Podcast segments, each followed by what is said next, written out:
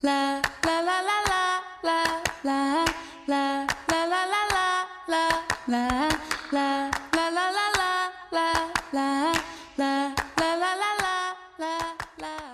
Welcome to the Must Love Self podcast. My name is Carly Israel and I'm your host. Every week I get to interview a beautiful, courageous, strong woman who is willing to share her ugly and beautiful with the world. Must Love Self is a podcast, a movement, and a decision. It is about women lifting other women up, women holding each other women accountable, and women finding their way along this path. I hope you enjoy. la la la la la la la la la la la I have Diane Hilleary on here. I cannot wait to dig in deep into Must Love Self with, but she's going to introduce herself to everybody.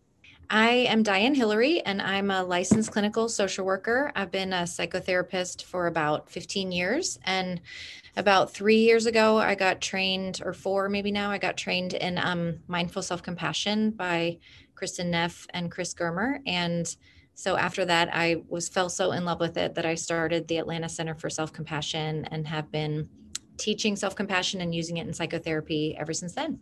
What is the Atlanta Center for Self Compassion? It is um, a private practice with three therapists, and we do process groups for women.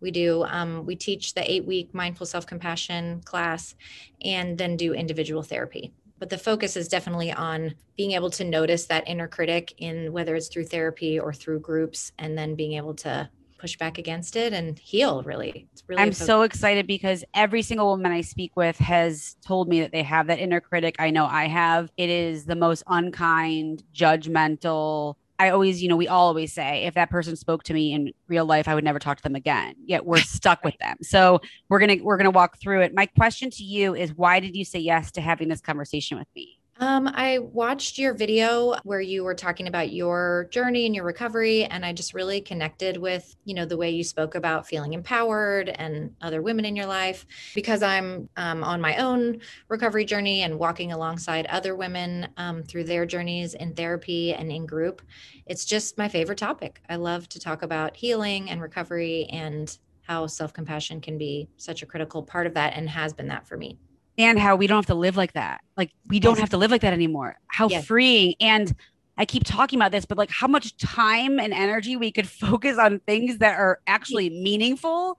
Could you imagine standing before whatever you believe in, whether you believe or not believe at the end of your life, and then being like, So, how'd you do with the time I gave you? And being like, Yeah, I spent most of it being concerned about what everyone thought about me and how I looked. And that's ridiculous. that exact thing in my last conversation. I was just saying, like, yeah, right. Like, what could we, how could women, you know, set the world on fire in a positive way if we were not spending so much time controlling our appearance and what we say and all of that? So, tell us if you are okay with sharing what age you are. I'm 44.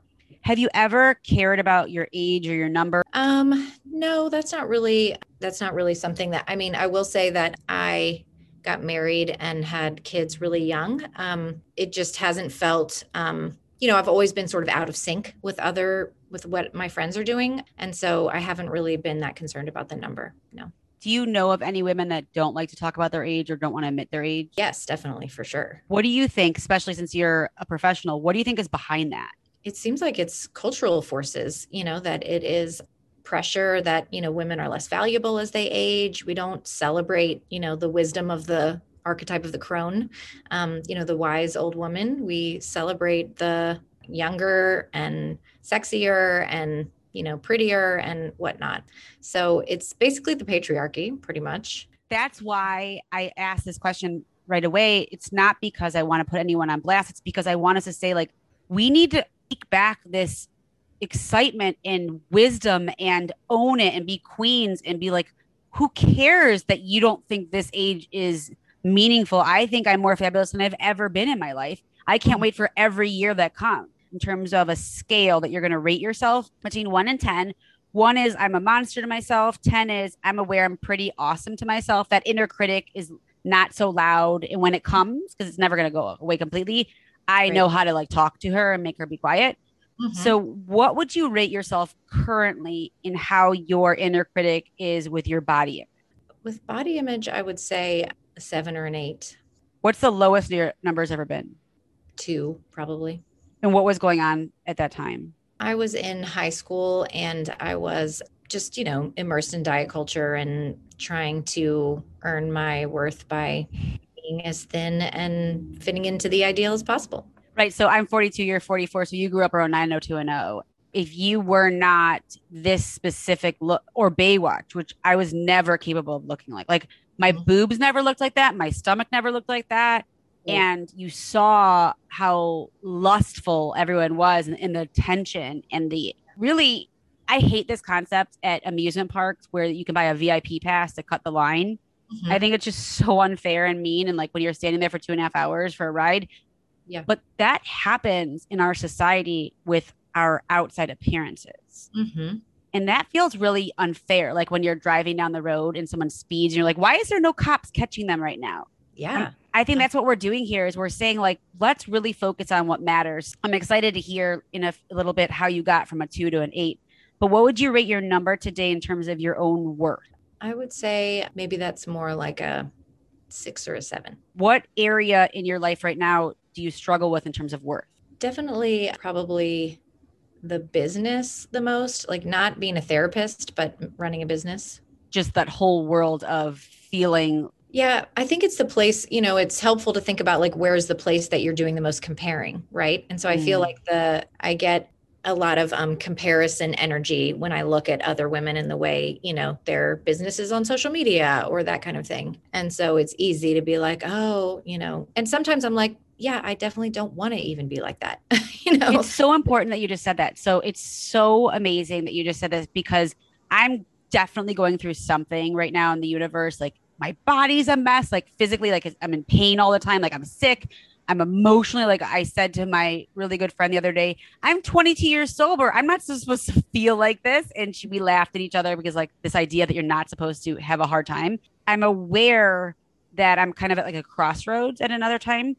Mm-hmm. And it's so interesting with social media in business as a woman and you see like people point posting their numbers and I have this many followers and I have this many downloads and I have this many all this crap that means literally nothing. It's not going to be on my gravestone. I promise you, it's not going to say Carly Israel had this many followers. Nobody gives a fuck. Right. So, but you're so right. Where am I comparing myself? And that brings me back to that question that I need to keep coming back to, which is what truly matters. Mm-hmm. But it's so hard to remember that when you're you're surrounded by it all. Yes, right. We're swimming in the soup of, yes. you know, your that our worthiness is determined by outside factors. And right this. In in mindful self-compassion we talk a lot about how our brain is like a group of puppies and we're we try to like gather the puppies and be like okay sit still let's focus on this one thing and then they immediately run away.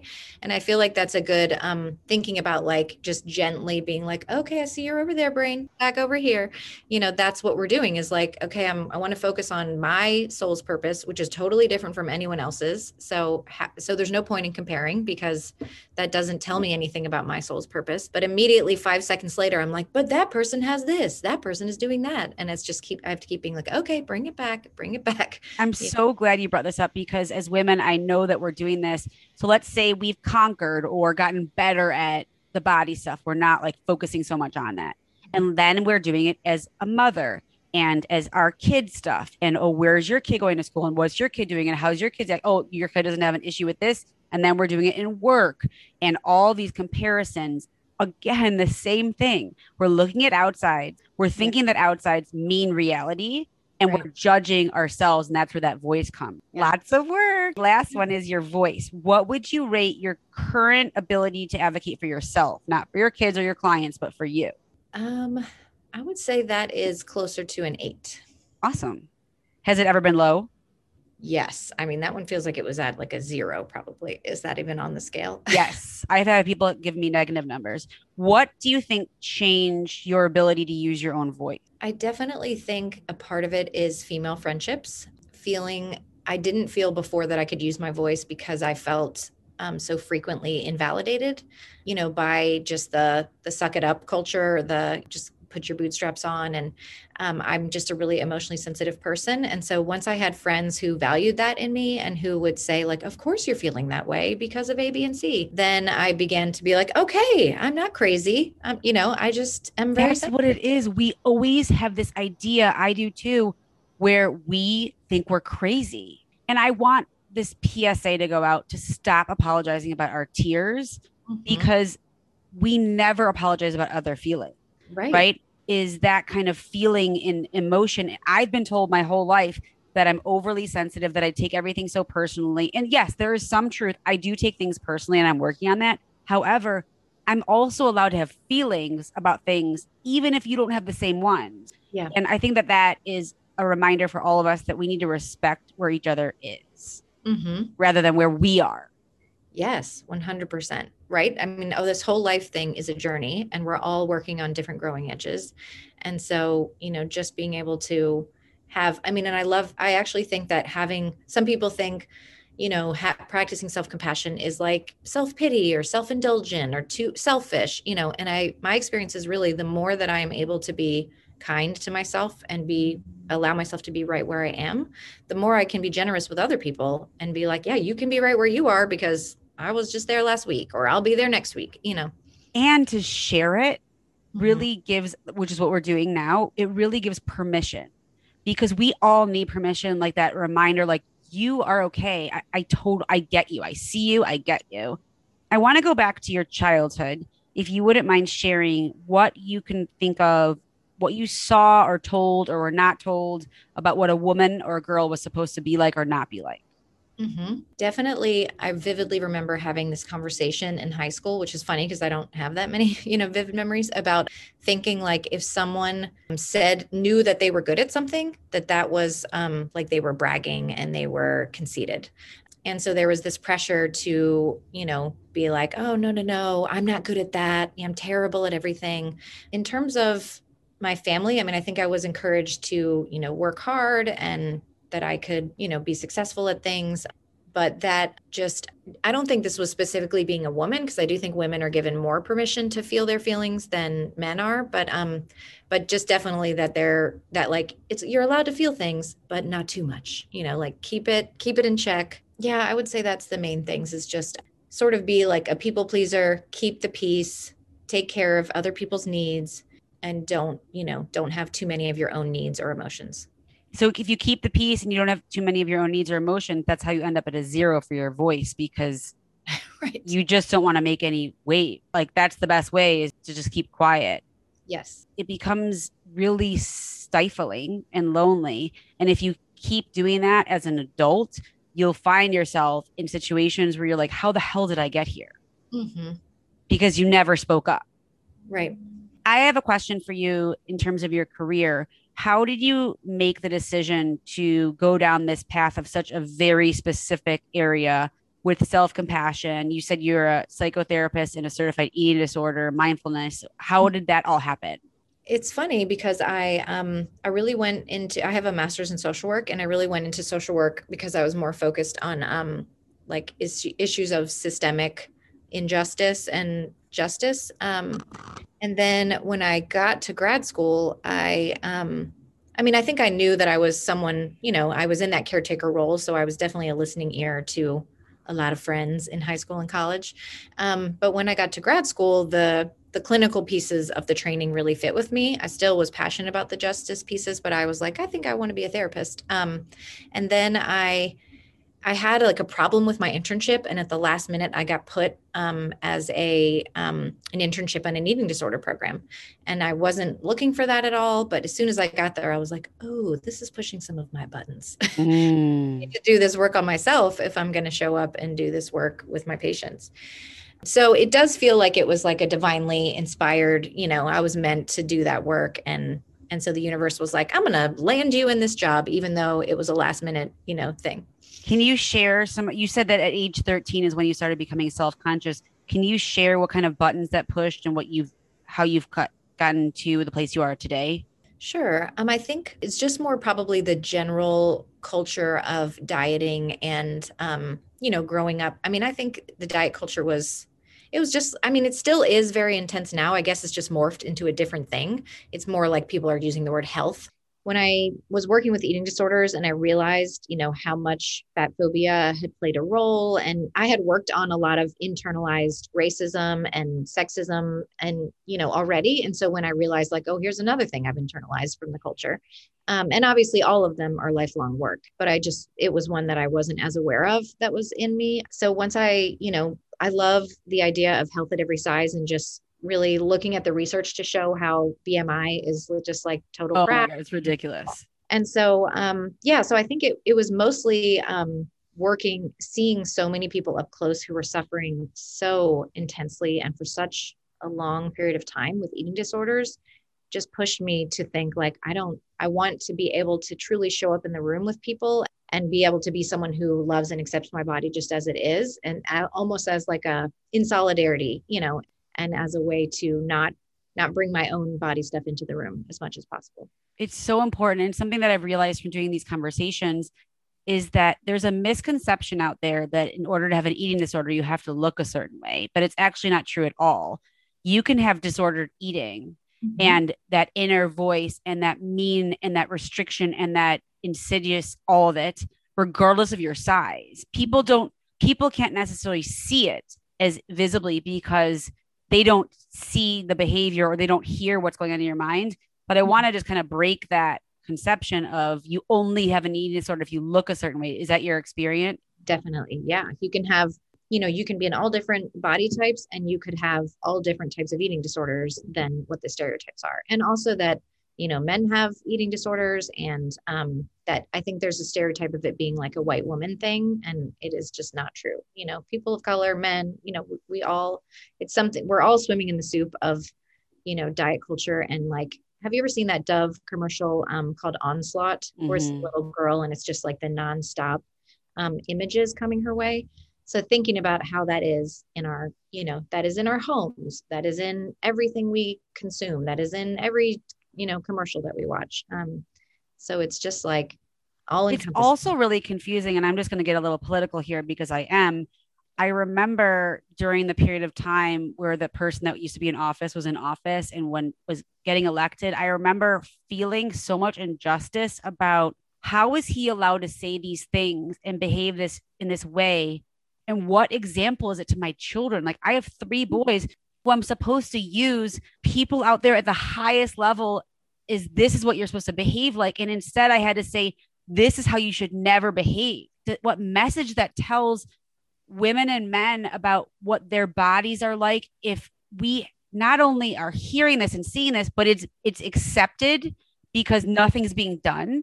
And it's really confusing. I i i'm feeling very upset about it. And like i am grateful that we're having conversations. I want it to be more than conversations. I want it to be action and what feels really hard is that we're competing against so much, you know, social media and TV shows and the government and all of this. That's really, really confusing to us when our soul knows this is not okay, but mm-hmm. then nothing's being done about it. Yeah, I, I've been having a couple conversations with friends during the pandemic. That's like this feeling with our former president of like, who are the adults in the room? You know, yes. like what's happening here? And then we're kind of like, I guess we are, you know, like right how do we need to be disruptors in our daily yes, I love that. Um, you wrote something down when you filled out your form about practicing the tools of mindful self compassion has changed your life. Can you share a little bit about that?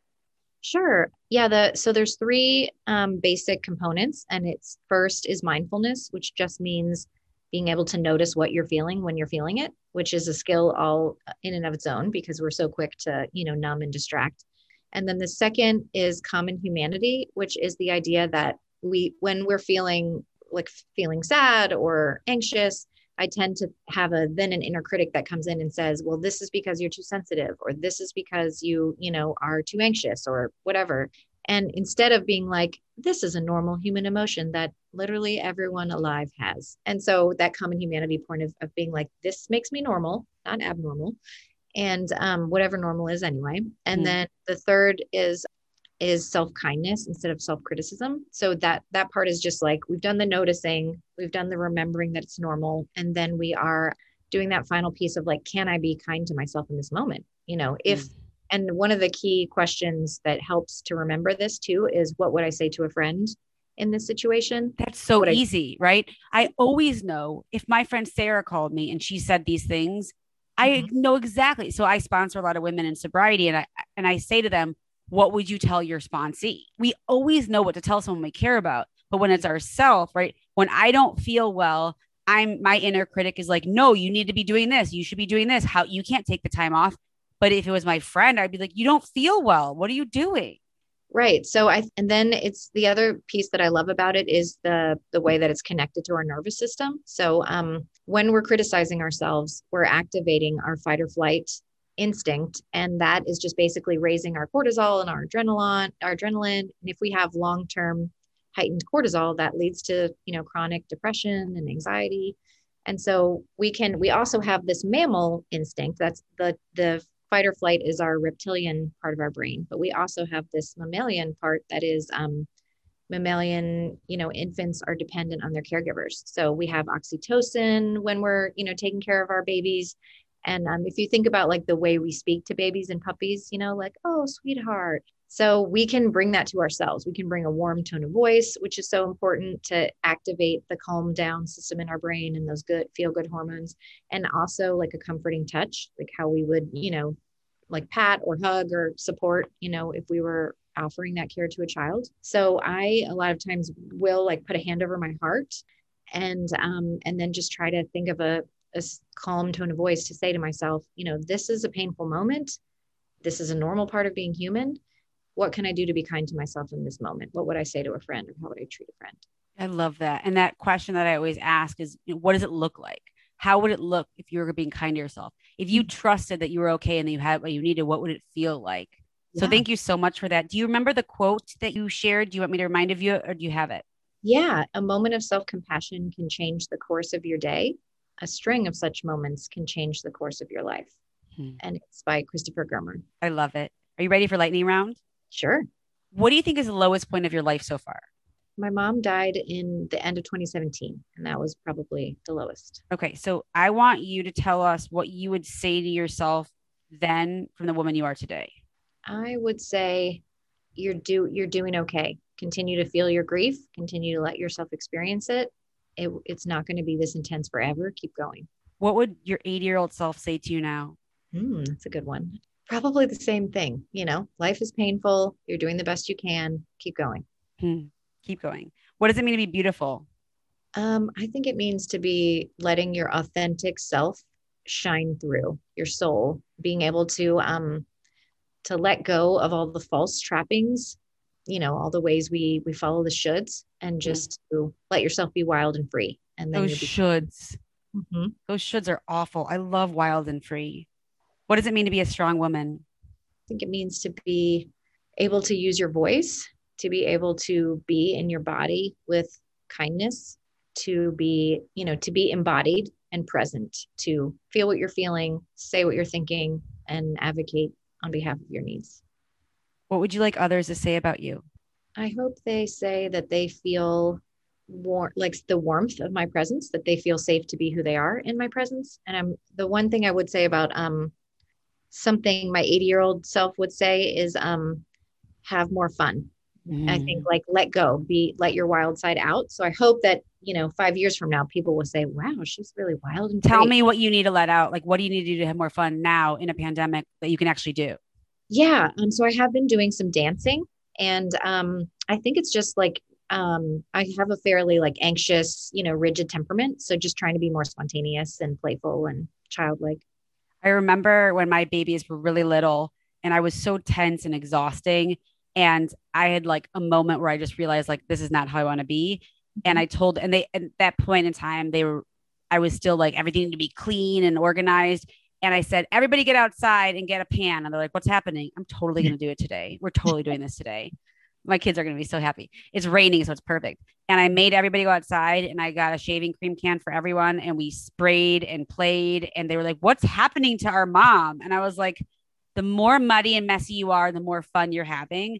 And that's still something that they talk about, like not that moment. They talk about whenever they get messy, they're like, oh, that means we're having fun. Yeah. Because I remember being so afraid when I was little to come home and be messy and like my mom would be upset that she had to like clean it. But Yeah. I want them to know like life is messy. we need we actually physically need to get messy. So I'm I'm gonna take that from you. Thank you. Yeah, Last I think we emotionally need to get messy too, We right? do, we do. Unless we mess it up. Last two questions. If you found out you only have six months left, what would you do with the rest of your time?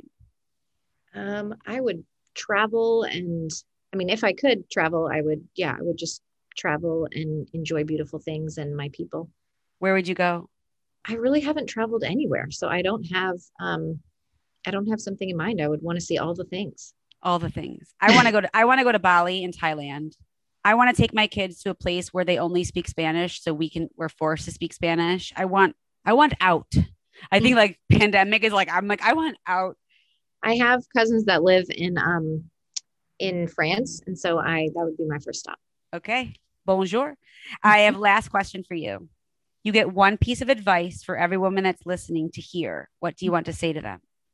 I would say gentleness and baby steps. That Hmm. you know, let's start with start where you are and see try to be as gentle with yourself as possible and then take just one next right step. How do people find you? Um, I am on Instagram and Facebook, and it's at Atlanta Self Compassion. And then I'm on the internet, same thing, Atlanta Self Compassion. And I have a free weekly meditation that's on Zoom, and the link is in my Instagram bio. And so I, and then I also teach self compassion classes. And so all of that, you know, comes across my social media. I will include all of this in the show notes. I want to thank you for your time and all the wisdom you dropped. I feel so lucky to have been in your presence. Thank you so much. This was really fun. I, It I was. definitely, I was taking the fun energy from you. I love it. Good. Thanks. Thank you. Thank you so much. Thank you for listening. I hope you enjoyed the podcast. If you are willing to rate, review, and share with your people, it makes such a difference for others to find it. And if you wanted to check out my memoir, Seconds and Inches, it's available on Amazon as an audiobook with me narrating, a paperback, and digital. I promise you, you will love it. Have an awesome day. And one more thing there's absolutely nothing wrong with you. La la la la la la la la la la la la la la la la